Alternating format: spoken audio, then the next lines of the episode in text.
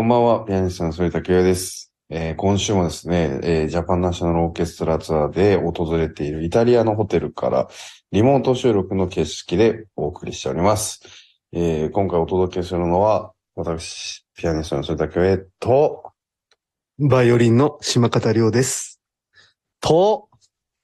バイオリンの東陽太です。はい。ということで、えー、今回、えー、なぜかこの3人が同じ部屋になっているという不思議な空間で、えー、ミニ公開ラジオ収録をこことなっておりますので、まあ、ちょっとこう、和気あいあいとした、えー、雰囲気もお届けできたらなと思っております。えー、早速、ラジオネーム、えー、池の中やっしーさん、兵庫県宝塚市からのお便りです。時々見かける街角ピアノ、えー、素敵に弾いている方を見かけると、ちぎっています、しまいます。反田さんは街角ピアノを弾かれたことはありますか？ということで、えー、あります。どうだったっけな？何県か覚えてないんですけど、なんかまあ、あの、弾いたことはありますけど、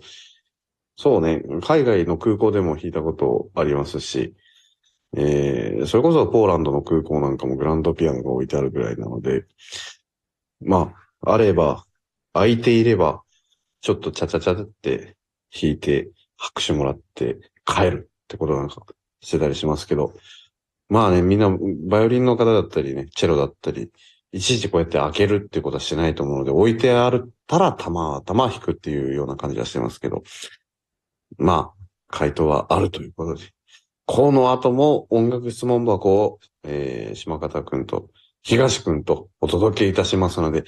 えー、今夜も最後まで、それだけはグローイングソノリティお付き合いください。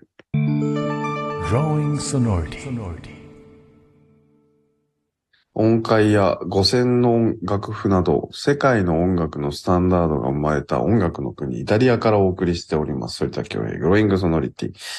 えー、音楽質問箱を引き続き紹介していきますが、1通目は島方くんに読んでいただきましょう。はい。エリーヌさんから、埼玉県川口市からいただいております。先日、ドラマを見ていたら面白いセリフがありました。オーケストラの指揮者のセリフで、あなたはコンダクターというものをまだ分かってない。僕らの仕事は棒を振るだけじゃないんです。本当の仕事は式台に立つ前に全て終わっているんです。と言っていました。指揮者は舞台、あ指揮者は式台に立つ方がメインなんでしょうか？式台に立つ前の本当の仕事とは何なのでしょうか？指揮者の役割はいろいろあると思いますが、反田さんは式台に立つ前と本番で振っている時と、どちらの仕事の方が大変ですか？あということです。まあ、あのステージに立つ前ってことはおそらくあれですよね。リハーサルってことですよね。そうですね。ね、だと思うんですけど、リハーサルってやっぱとても大事だと思うし、うん、リハーサルの限られた時間の中で、えー、指揮者の思いっていうものを、音を出さない人間なので、えー、いかにメンバーに、えー、身振り手振りで、えー、伝えることができるかっていうのが、まあとても大事だと思いますけど、まあ、あの、リハーサルでやるべきことをやっていたら、あの、本番で、えー、素直にできてくるっていうところもあると思いますので、こればっかりは、その練習をしないで一発でポンってやるっていうのはなかなか難しい。それは40人、50人、80人を、の方向性を一気に、えー、戻すっていうのは、なかなか本当にレジェンド級じゃないとできないのかもしれないですけど、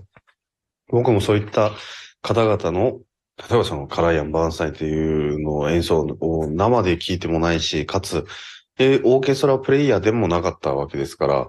ちょっとわかりかねないところあるんですけど、でももちろん、両方大事だと思います。そして、えー、前と本番で振ってる時とどちらの方が大変ですかということはありますけど、大変なのはどうだろうね。どっちだろうね。でもどっち決められないって同じぐらいかもしれない。リハーサルはリハーサルでやるべきことはたくさんあるけど、本番は本番でその、絶対的にこう、ミスをできない立ち位置にもいるから、そのプレッシャーもあるし、まあ、まあそう、簡単な仕事ではないですよ、とはお伝えしたいですね。指揮者に限らずね、そうやっぱね。りリハーサルだったり、本番だったり、うん。どっちもすごく大事だけど、リハーサルあってこその、やっぱり演奏会での演奏っていうことになってくるから。はい。うんありがとうございました。続いては、東くんに読んでいただきましょう。はい。えーチョコミントチップスさん、伊丹市からのお便りです。えー、反田さんはいろんな国のオーケストラと共演する機会があると思うんですが、オーケストラの中の雰囲気に国民性が出ていると感じたことはありますか？ドイツのオーケストラだと真面目で勤勉な方が多いとか、イタリアのオーケストラは陽気で気さくな人が多いなど、反田さんが感じたオーケの特徴を教えてください。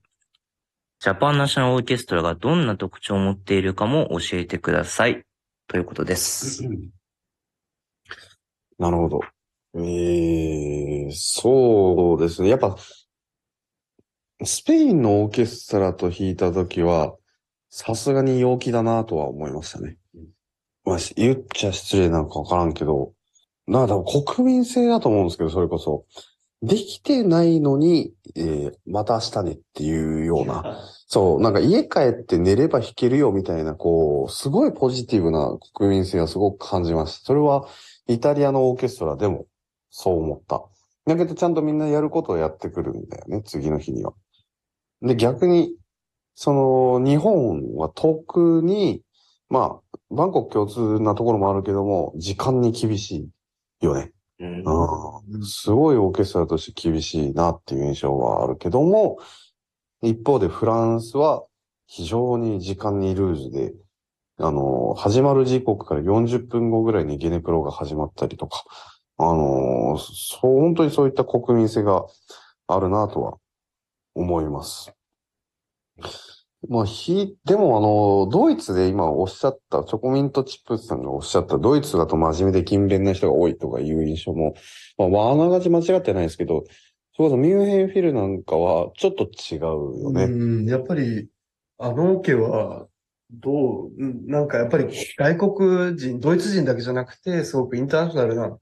方々が多く団員にいらっしゃるオーケストラなので、やっぱりそういう雰囲気だったりっていうのが、少し柔らかくなって、こう、ルーズな雰囲気っていうのが少し流れてたかなとは思うんですけど、島方君、ミュンヘンフィルのアカデミーなんだねそうですね。僕はこの間3月に反田くんがソリストで来てくれた時も弾かしてもらったし、すごくね、本当に思い出深い公演だったけれども。うん。逆に東くんから見てさ、うん、日本の。その日本のオーケとか、あと J のさ、うん、特色みたいなとかってあったりします？J ノーの特色ですよか？まあでもあの、同世代の人たちが集まってるっていうのも、あの、あって、こうやっぱり、こう、オーケー全体としてすごい仲が良くて、で、あの雰囲気もすごい、あの、楽しい。いなんかいつも、あの、ツアーとかもバスで移動したりするんですけど、なんかバスの中の雰囲気とかも修学旅行みたいな感じでワイワイしてますし、なんか、まあ、そ、それは一つ、なかなかないオーケストラの特徴の一つなんじゃないかなっていうふうには感じてます。はい。ということで、そうね、我々本当修学旅行みたいだよね。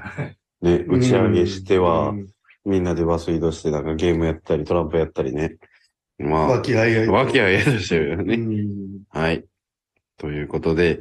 えーここで一曲 JNO の今回のイタリアツアーでも演奏した曲を紹介します。ピアノとトランペットのための競争曲第1番、えーピアノはアルゲリッチ、えーそして指揮はイエルク・フェルバー、えーベルテンベルク室内管弦楽団の演奏です。Growing sonority.